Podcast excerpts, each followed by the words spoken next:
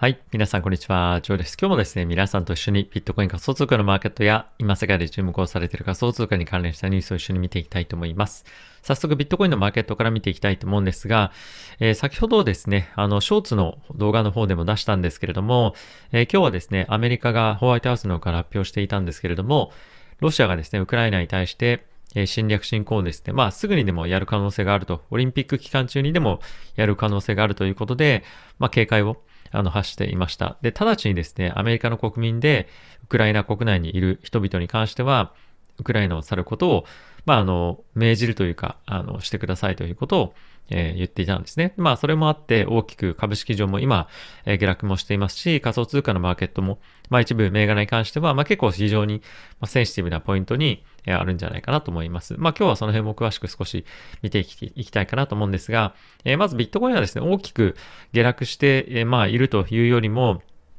まあ少しやっぱりその株式マーケットに引っ張られるような形で、まあじわっと下げているというような程度に収まっているかなと思います。で、一応ですね、この赤のあのバンドで引いているラインに関しては過去の推移を見てみても、まあ、結構あのサポートになってくるんじゃないかというふうに、えー、思っています。で、これ一応僕自身があの引いている線ではあるんですけれども、まああの、このレベルはかなりあの、買いが入ってますよ、入りますよとかっていうよりも、まあ過去のですね、取引の、え、ボリュームとかっていうのを見てみると、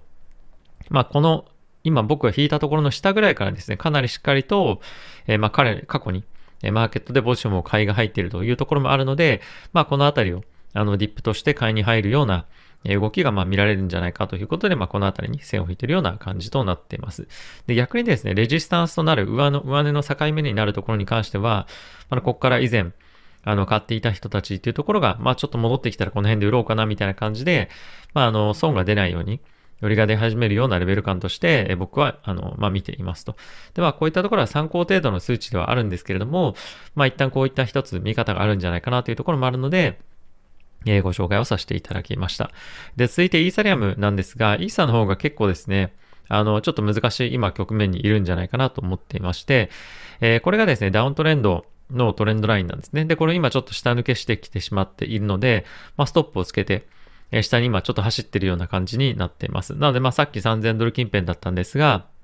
今もう2900ドルを、割れていってどんどんどんどん下がっていってるような状況ですね。なのでまあ短期的にあのロング持ってた人っていうのは少し、あの、まあ肝を冷やすような今展開にはなるかもしれませんけれども、まあちょっと様子見のマーケットっていうのがもう一段、戻ってきてるのかなと思います。で、これはですね、メインに、あの、地政学的なリスクっていうのが一つ今注目をされてると思うんですけれども、我々がもう一つ気にしているリスクとしては、あの、利上げですよね。で、えっ、ー、と、ちょっと緊急利上げの話とかもあったりはしたんですが、その辺についての言及だったりとかコメントも少し皆さんにはご紹介をしたいかなと思っております。はい。それではこちらのニュースから見ていきたいと思うんですが、えー、ホワイトハウスがですね、ロシアが、えー、ウクライナに対して、えー、オリンピック期間中にですらですね、侵攻侵略していく可能性があるということを発表しておりました。で、このニュースなんですけれども、いくつかポイントがやっぱりあると思っていて、えー、ロシアに対してですね、かなり強い制裁を今後加えていきますということを発表している一方で、まあヨーロッパ国々、プラス、アメリカもそうなんですけれども、ヨーロッパに対しての天然資源というものを、例えば止められてしまった場合は、例えばドイツだったりとかフランス、まあその辺の国々はですね、非常にあの、物価上昇っていうところも伴う可能性が非常に高くて、まあ、かなり困るんですね。でもそれによって経済的な圧迫っていうのも、これらのあのヨーロッパ諸国は受けますし、で、さらにですね、やはり戦争みたいな感じになることで、まあ、かなりコストもやっぱりかかってしまうと。で、これはおそらくアメリカも同じようなことを考えていて、アメリカとして今ですね、ヨーロッパの方に送り込んでいる、え軍隊はですね、攻撃をするための軍というよりも、あの、受け身の守り側の軍なんですね。例えばミサイルを迎撃するとか、情報もしっかりキャッチするとか、何かしらのそのアクションを起こされた時に対して、リアクションを取る部隊を送っていますと。なので、やっぱりここに対しての積極的な介入姿勢っていうのはアメリカはまだ、あの、強くないというか弱いというか、そういった方向に今はなってるんですね。なのでやっぱりアメリカとしてはここに対して、ものすごく大きな、あの、人的リソースプラス、あの、金銭のリソースっていうものを割くことはなかなか難しいと。で、そういったことを考えてみると、あの、ロシアとしては引き、あの、引き続き自分たちがやりたいように、まあ、結構できる、あの、状況っていうのは整っていて、で、かつですね、ロシアはもう米ドルを、えー、彼らの中央銀行のバランスシートの中にほとんど持ってないんですよね。なので、例えば何かしらの、あの、制裁を加えるとしても、まあ、結構限定的にならざるを得ないんじゃないかなと思っています。プラス、まあ、彼らが持っている天然資源というところを政治的カードとして、使うことによって、まあ、ある程度優位に、政治的交渉も進められていくっていうのが今の、まさにロシアの、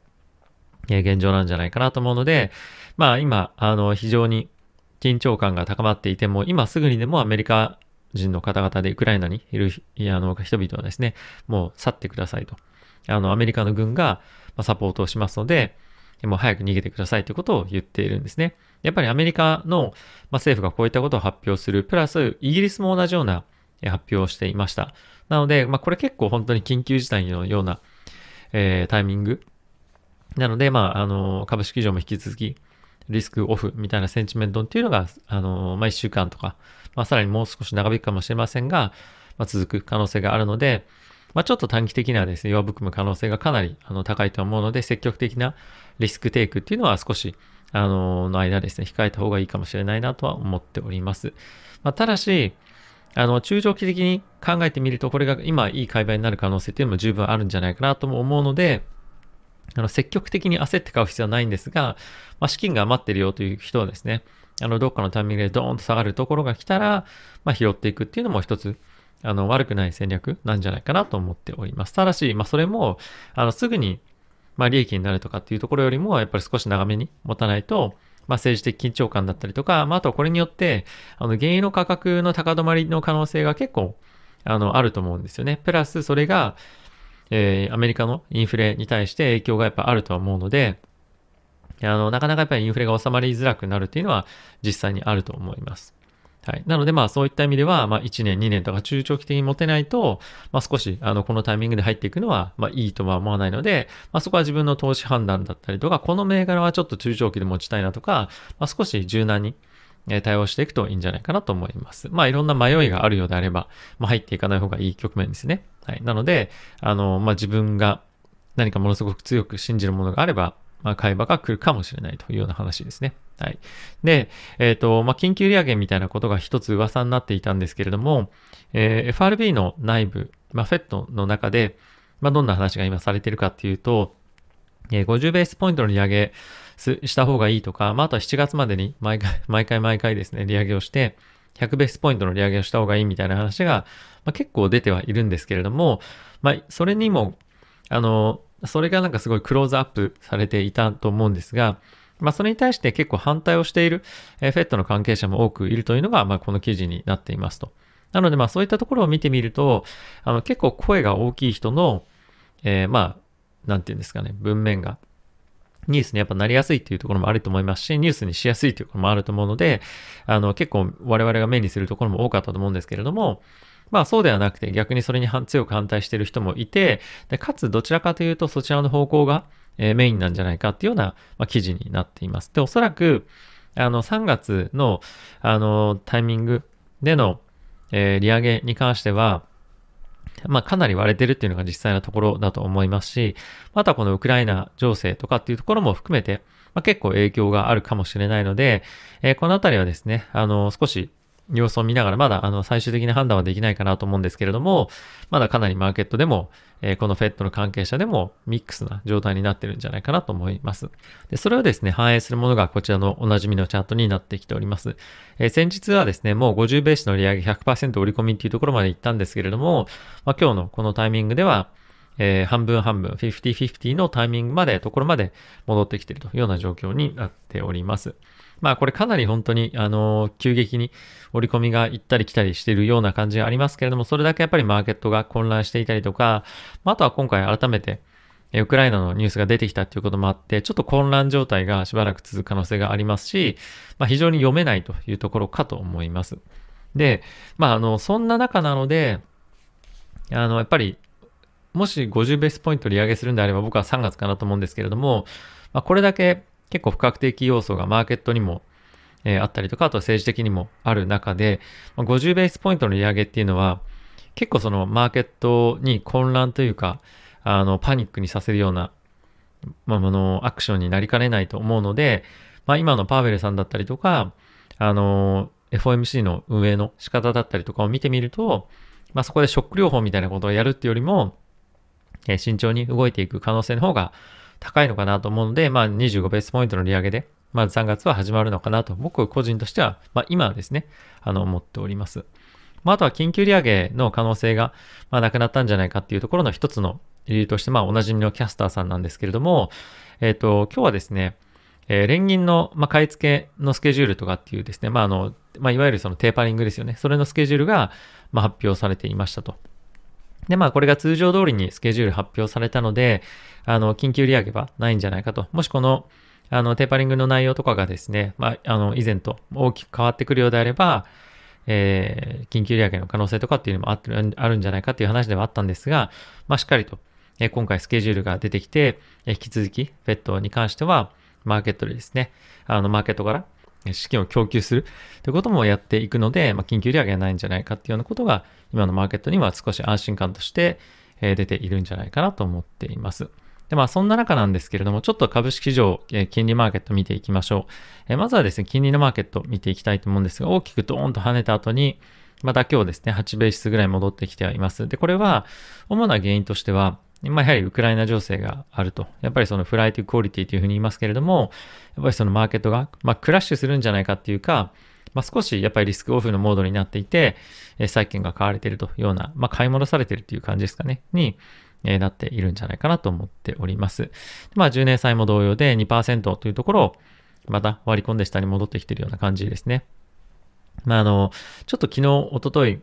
行き過ぎた感じは正直あったんじゃないかなとは思うので、まあ、その調整で、まあ、ちょうどいいタイミングでこういった情報が出てきてるっていう、ロシア関係のですね、情報が出てきてるっていうのもあるので、あの、まあ、少し反応してるとは思うんですけれども、基本的には、まだやっぱり、利上げというか金利上昇の方向が基本な、あの、見方だとは思うので、まあ一旦コア戻ってはいるものの、少し長い目で見てみると、まだ金利の、あの、下落圧力を見るというよりも上昇圧力というところを基本的には見ていく流れなんじゃないかなと思っております。はい。で、あとはですね、やっぱりリスクオフが非常に強く今日出てるなという印象は、このナスダックの下げが結構きついというのは一つ大きく挙げられてるんじゃないかなと思います。えー、ダウだったり S&P に関しては、それぞれ1%、1.5%ですね、えー、下落をしているんですが、ナスダックについては3%下落というところで、まあ、よりですね、リスクが高いところの、えー、まあ、銘柄がですね、大きく下落しているというのが、今日のところになってます。で、これを受けてやっぱり仮想通貨も、少し下落しやすいような、局面にあるかなと思いますし、さっきも言ったみたいに、このテカリカルのあのトレンドラインっていうのをまたもう一段下にドーンと割れてくるようであれば、まあ、結構パーッと、下に大きく走って、また、え、2700とかですね、まあそういったレベルまでも落ちてくる可能性は、まあ見ておいてもいいんじゃないかなと思います。はい。いずれにせよですね、あの、今、積極的に何かを買っていくリスクを取るというよりも、やっぱり様子見のところがもう一旦、まあこういった政治状況とかを見てみると、えー、まあいいのかなというのが、まあ正直なところですね。まあ少し若干この1週間、2週間ぐらいは期待をしてしまいましたけれども、まあやはりなかなか、あの、ただではいかないなというようなこのタイミングかと思います。で、引き続きしばらくの間おそらくこのウクライナ情勢に関しては、え、注目を集めるポイントだと思いますし、マーケットにもかなりやっぱり原油っていう観点も天然ガスという観点でも大きく影響あるので、えー、まあ大きく、まあそのあたりの物価上昇のえー、に対して大きく影響を与えるものが、あの、改善することもないので、まあ、マーケットとして、大きくドーンと何かアップサイドを狙えるかっていうと、まあ、正直そういうものもないと。で、かつ、あの、逆にここから大きくダウンサイドをもう一段織り込んで、例えばなんですけど、2500とか2400までイーサレムが下がっていくとかっていうシナリオっていうのも、あんまり正直今見えてないリスクって何かあ、あのー、まあ、あるだろうっていうふうに考えると、やはりまあそこもなかなか少ないのかなと思うので、まあ、このちょっと幅広いレンジかもしれませんが、まあ、ここ最近の1ヶ月ぐらいのレンジを、まあ、推移をするっていうような相場が、まあ、しばらく、まずは3月 FOMC までは続いていくのかなとは思っております。はい、ちょっとあの、なんていうんですかね、なかなかはっきりしないようなことが今日、今日はちょっと多かったかもしれませんが、まあ要するになかなか今は難しい状況なので、積極的に動かないというのが重要かなと思っています。で、僕はですね、あの、常になんですけども、あの、コツコツコツコツ買うというのがやっぱりいいかなと思っております。はい。あの、ボラティティはやはり大きいアセットということは間違いないので、その辺とうまく付き合っていくのは、まあ、いい時も悪い時も、え、買って、まあ、コストを平準化させる。これ過去のチャート見てもわかる通り、いい時も悪い時も、あの、やっぱあるので、それでもう平均的に見てみると、まあ、どれぐらいなのかな。例えば、結局は今ぐらいのレベルに落ち着くんじゃないのかなと思うんですね。この1年間ぐらいを見てみると。まあそういうふうに考えると、まああの、やっぱりどっかのタイミングで大きく買って、まあ得したり損したりするっていうよりも、まあしっかりとコツコツコツコツ溜め込んで、まあいいコストに、平準的なコストにならしていくっていう方が、あの、一般的に仮想通貨を、あの、始めるだったりとか、仮想通貨専門の投資家ですみたいな感じじゃない限りは、まあ、僕はそういうふうに付き合っていくのがいいんじゃないかなと思っております。はい。ということで皆さんいかがでしたでしょうか？えー、今日もですね、マーケット、まあ、あの、非常に不安定な状況ではありますけれども、えー、まだまだ注目のポイントとしては基本的には変わらないと思います。一番はやはり利上げ、えー、ですね、金融政策の方向性、そして、えー、もう一つはウクライナ情勢。このあたりが非常に重要になってくると思うんですが、まあ、新しい何かリスクが出てくるようであれば、もう一段下げていくかもしれませんが、そうでなければ、この1ヶ月くらいの間のレンジで SE をしていく相場が引き続き続くんじゃないかなと思っています。はい。皆さん今日も動画ご視聴ありがとうございました。また次回の動画でお会いしましょう。さよなら。